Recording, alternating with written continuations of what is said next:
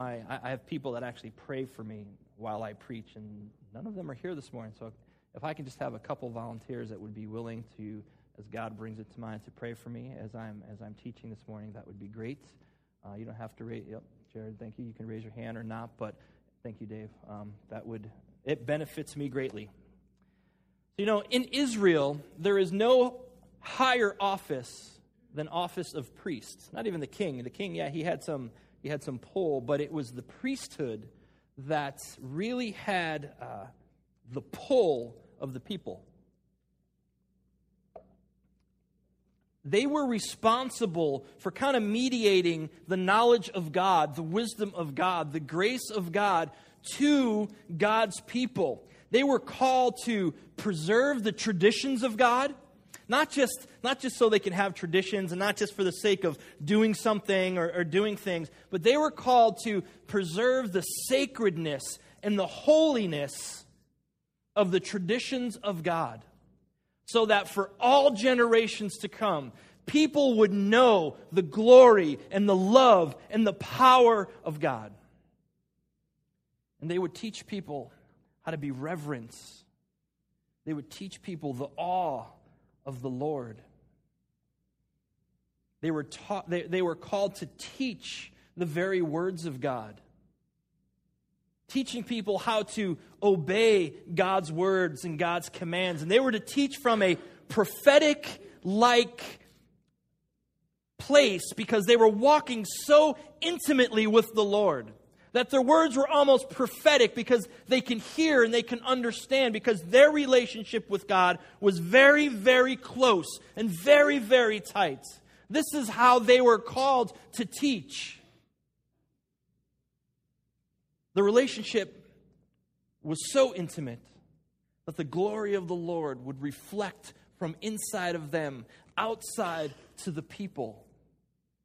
And they would learn, the people would learn what it is to walk humbly and in harmony and rhythm with the Lord their God. This is what the priests were called to do.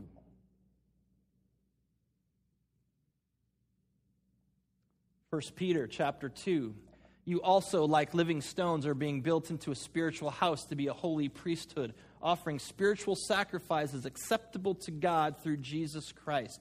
You also, like living stones, are being built into a spiritual house to be a holy priesthood. The church, who was made up of us, people, we are the church, and we are being built.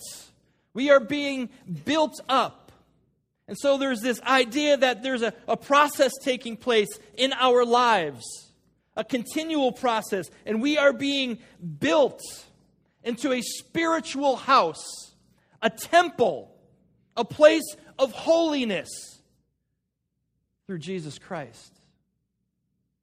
And the, the building isn't necessarily on the outside anymore. It's, it's on the inside. See, God does no God no longer resides in a place of brick and mortar and cedar and walls and glass. God lives in his people, those who profess and believe in Jesus Christ. The Holy Spirit of God is now indwelling inside of you, lives in your heart, should be living in your mind, living in your very soul. And, it's, and he lives there and he resides there for a purpose. Because we are being built, we are being called to the priesthood. The priesthood of the saints, the priesthood of believers, unified in our common call that God has on our lives. Called to a place not of just individual holiness, but a community, a communal holiness that we would offer spiritual sacrifices acceptable to God through Jesus Christ, that we, were, we are called to minister in the sanctuary, to teach people uh, the word of God and the knowledge of the Lord, that our lives as we live this calling as priests, our lives would teach people what it means to walk with the Lord our God. And the sacrifices now we are called to give are no longer animals, but ourselves. Paul would write in chapter 12 I urge you, my brothers and my sisters, that in view of God's mercy, you would offer your bodies as a living sacrifice to the Lord. You know, the book of Malachi, as we've been working through, it's a, a book of rebuke and renewal. It's a book of spanking, and it's not going to be this way forever. And last week, we focused on the first couple verses where we really engaged where God says, I have loved you and I love you still. And we kind of wrestled with that and how sometimes it doesn't quite feel that way and other times it does, but it doesn't matter what we're feeling or what we're experiencing. God loves us no matter what. And that's, that's, that's the gospel. And he expresses this love. And, and he said in the verses in Malachi last week that, that haven't I loved Jacob? And he expresses that love through doing things for his people. Back then, it was, it was uh, winning battles and, and, and just bringing them to victory and blessing their land and blessing the work of their hands. And ultimately, for us, his expression of love came through Jesus Christ. That he would give his only begotten Son, that whoever would believe in him would have eternal life. He gave us the way back to himself. He opened up the gate. He showed us the road, and He empowers us to travel it. He's given us a way of reconciliation, of redemption, to be justified. And so, you might be thinking, all this love, why do we need any rebuke? It's a good question. That's exactly why we have the rebuke. Because God loves us. And you've heard me say over and over again God loves us just the way that we are. But He loves us so much that He's not going to let us stay there. He's always going to be moving and guiding, dare I say, spanking us a little bit into Christ likeness. That's His plan for us, that we would be built into a spiritual house, the priesthood. You see, God has promises that he is going to keep, keep. And he continues to march through history from the very beginning to the present into the future. And he's continually moving everything to achieve his goal of his kingdom here on earth. And so his love is constant, but sometimes it's tough. Sometimes it's, it's downright hard, the love of God. But he is continually shaping He's continually turning and subverting and fostering human events and human lives to get to his ultimate goal, and he will get to it. So now let's look into our text this morning from Malachi. Malachi, verse one, uh, chapter one, verse six through nine. A son honors his father, and a slave his master. If I am a father, where is the honor due me? If I'm a master, where is the respect due me? says the Lord Almighty. It is you, priests, who show contempt for my name.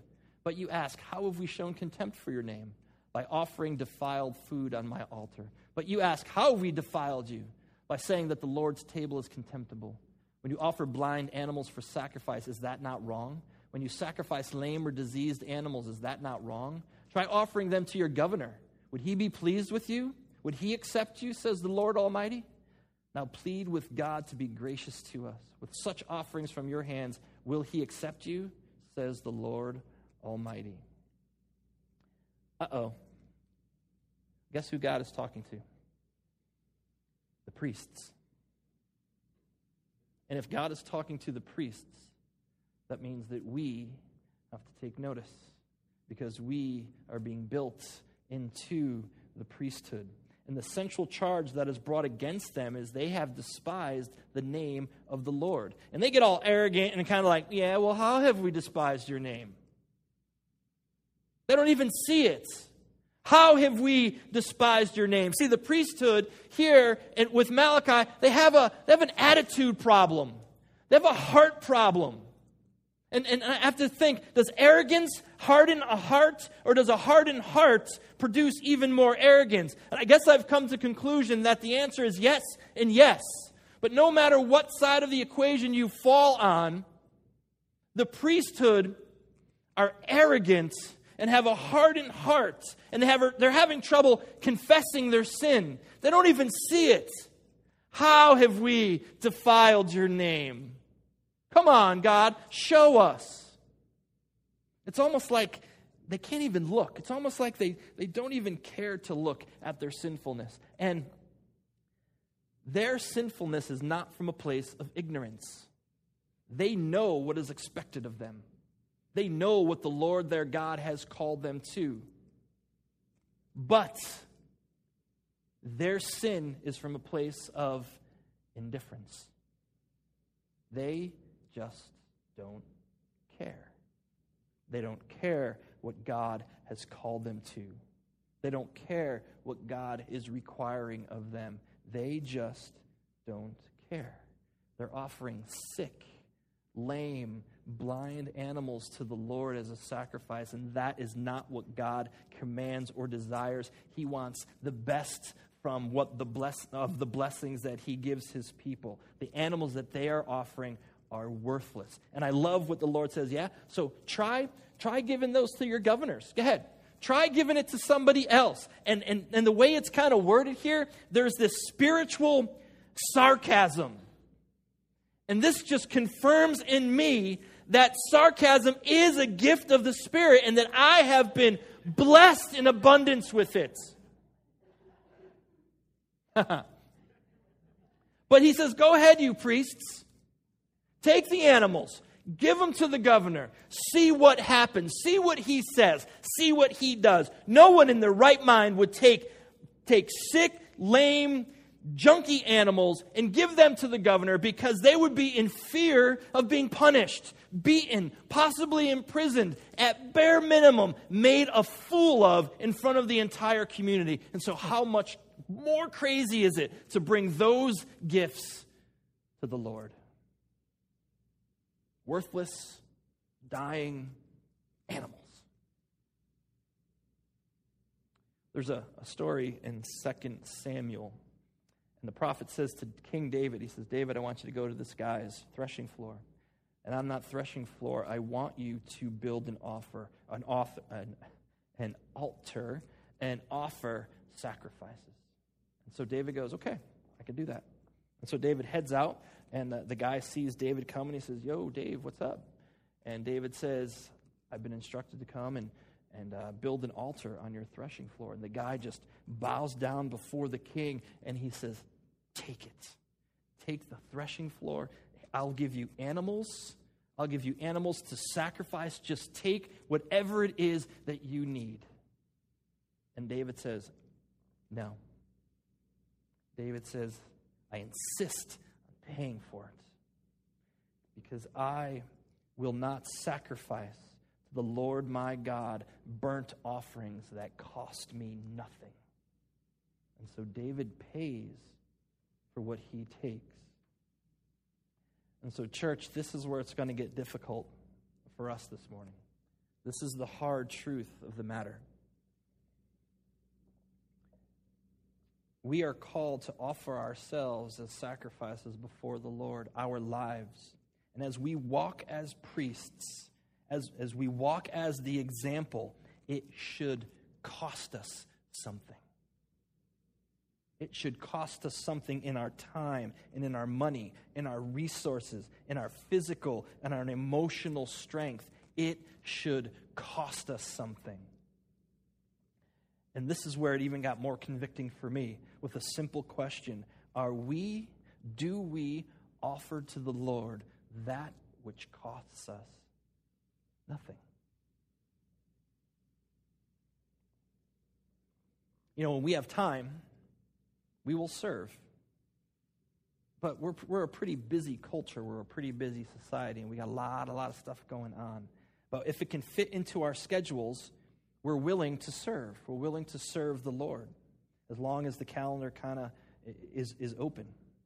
But my question how many of us, how many of us has, have ever canceled plans, significant plans, so that we can go and serve for the glory of God in His kingdom?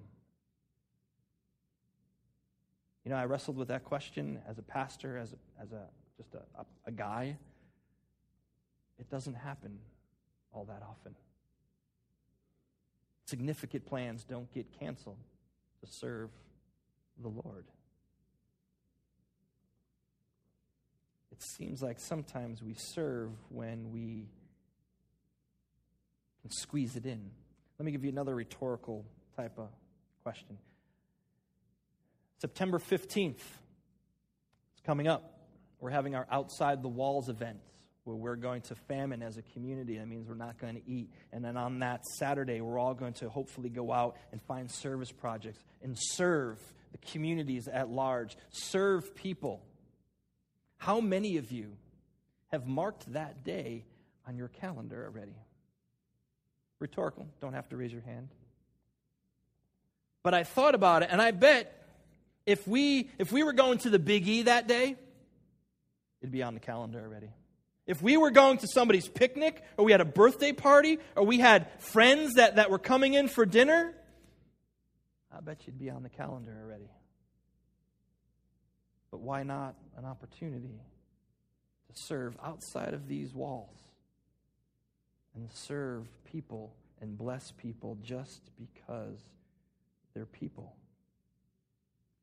Could it be that somewhere in our subconscious mind, or maybe we're not even think about it, that thinking about it, that we're all for September 15th, but somewhere in us, we want to keep that day open just in case something comes up.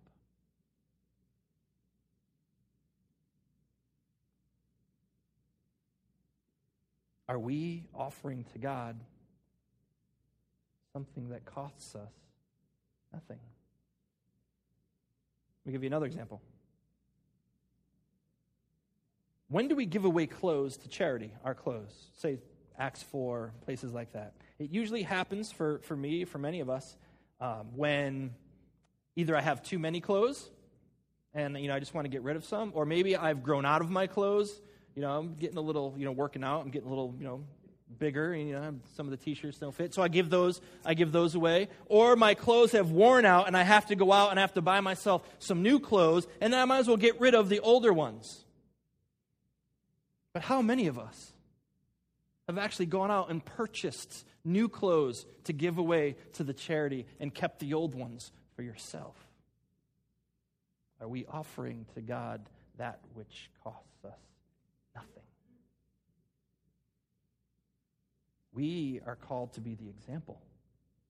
We are called to be the priesthood.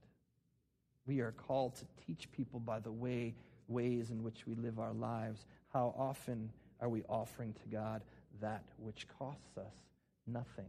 I guess the examples can go on and on and on, but we're not going to. The Lord our God reveals himself in our, in, in our hearts and in our minds and in our very souls as, as king, as the Lord of lords, the King of glory. He reveals himself to us as our Father, the one that has created us and the one that has given us Jesus Christ so that we can know redemption and that we can have eternal life. He gives us the Holy Spirit so that we can be empowered to live the life that He calls us, so that the Spirit can act as a guide for us. God deserves our best every day. God deserves our all. And so when we as a church fail to, to speak the gospel, let me say it this way as if we as a church fail to live the gospel, when we present our blemished gifts before the Lord, when we put coins in that don't really cost us anything, when we give the time that's left over in our busy schedule to begrudgingly use the gifts and the talents that the Lord has given us, are we giving to the Lord that which costs us nothing? And guess what? If we are the example, the world sees our example. And within that attitude of our hearts, worship becomes this tiresome, weary duty that we have to perform. Let's look what the text goes on to say. You advance the slide, Jared? Oh, that one of you would shut the temple doors so that you would not light useless fires on my altar. I am not pleased with you, says the Lord Almighty. I will accept no offering from your hands. My name will be great among the nations, from where the sun rises to where it sets. And every place incense and pure offerings will be brought to me, because my name will be great among the nations, says the Lord. But what the Lord says right off in the beginning, saying to his priests, saying to his people. Do you, do you understand what he's saying? He's saying this I wish you would just shut the doors of the church. Close the doors. Don't bring me your worthless, what's left over sacrifice. I'd rather just, just close the door.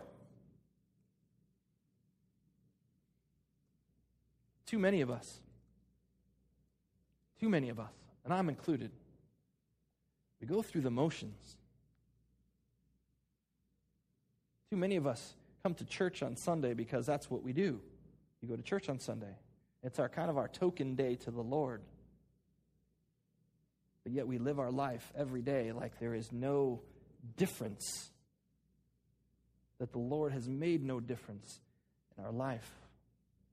Too many of us just go through the motions on Sunday with no pull or conviction in our hearts the rest of the days. Too many of us show up and the power of the Holy Spirit is just not evident in our lives. And God says, if that's you, if that's you, don't bother. And if that's the community, if that's the way the community is acting, close the doors. Just shut them down. Ouch.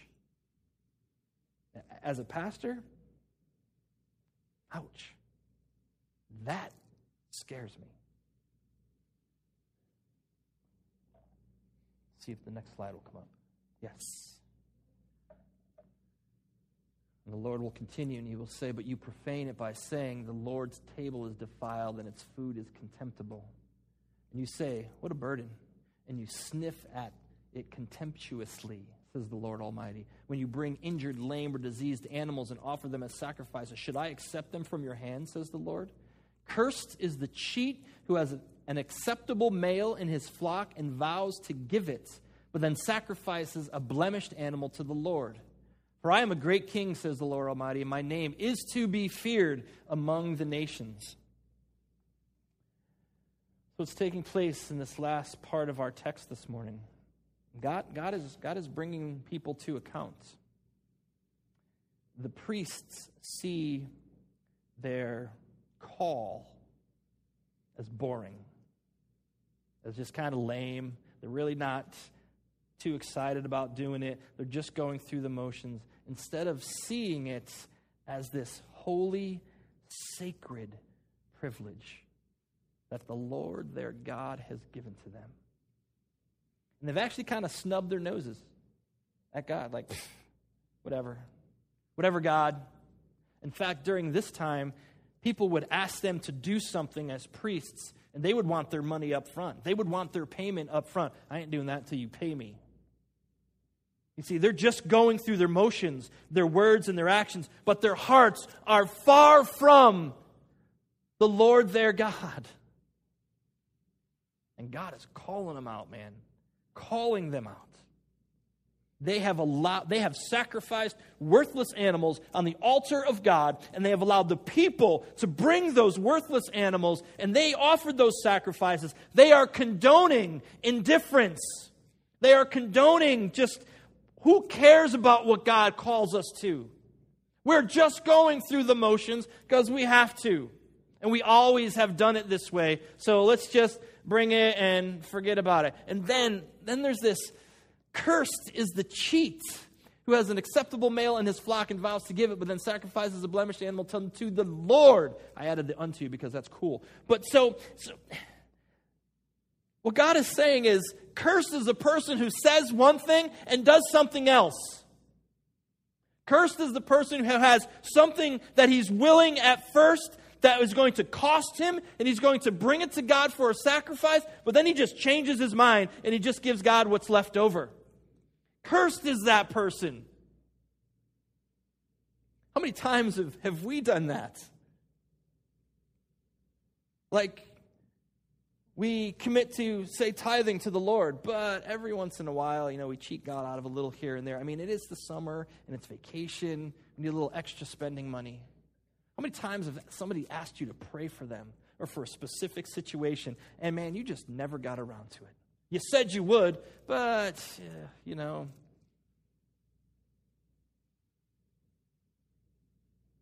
How many times have we made commitments before God? Made commitments to a ministry, made commitments to the church, and then kind of just half heartedly fulfilled them? Or maybe just did what we said we were going to do when it was convenient. The Lord says, cursed is that person. I really wrestle with that word cursed because that kind of scares me. I don't like when God says cursed. Okay, I don't want to be cursed. And I had to really think about what, what cursed would mean for those of us with the grace and the mercy of God. What, what, what does cursed actually mean? And as I thought and as, as I wrestled through it, maybe it's just getting what we deserve. Maybe it's just getting what we have actually created. Maybe it's just getting the world in which we live in right now. Evangelical church world, we love to blame, especially now, like in, in this election year. We love to blame the politicians for how our country is just veering off the course of what God would have for us how we're getting farther and farther away from God. We like to blame legislation and laws for the moral and ethical failures of the world, of the country. We blame those people. We blame that group. We blame that legislation. Instead of blaming them, maybe we need to take a good, long, hard look at the priesthood. Maybe we need to look at ourselves.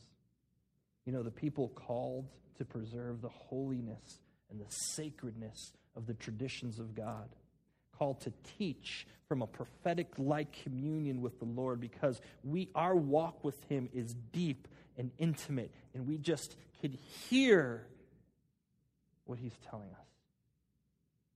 Those that are called to live their lives as an example to all people. Maybe instead of looking at them, we need to look at us. I know that maybe this morning uh, you're not going to leave here feeling all grins and giggles. I think maybe for some of you this morning, this teaching may have been a little bit difficult.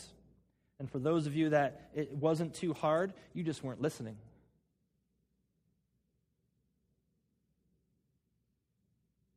Because it seems in such a stark contrast from what we heard last week. The love, the grace, and the amazing abundance of God's love. And how can a God that loves us so much last week bring it this week? I mean, does he really still love us? And the answer to that, yes. Absolutely yes. Because if he were to leave us alone, that means he would no longer love us. If he were to abandon us to our sin, it would mean that we have fallen from His grace and His mercy. You see, our highest calling, our highest good is to walk obediently with the Lord our God for the purpose that we would have life and have it in abundance. That's, that's our ultimate good in our lives. And if God ever gave up on that purpose and just left us as we are, it means that He's abandoned us to our own evil desire, inclination, to our own evil selves, and He no longer cares. Malachi is a book of rebuke and renewal. And I think as the church, we have to take the rebuke very, very seriously. But know this, and this is what the Lord your God says to you this morning I have loved you, and I still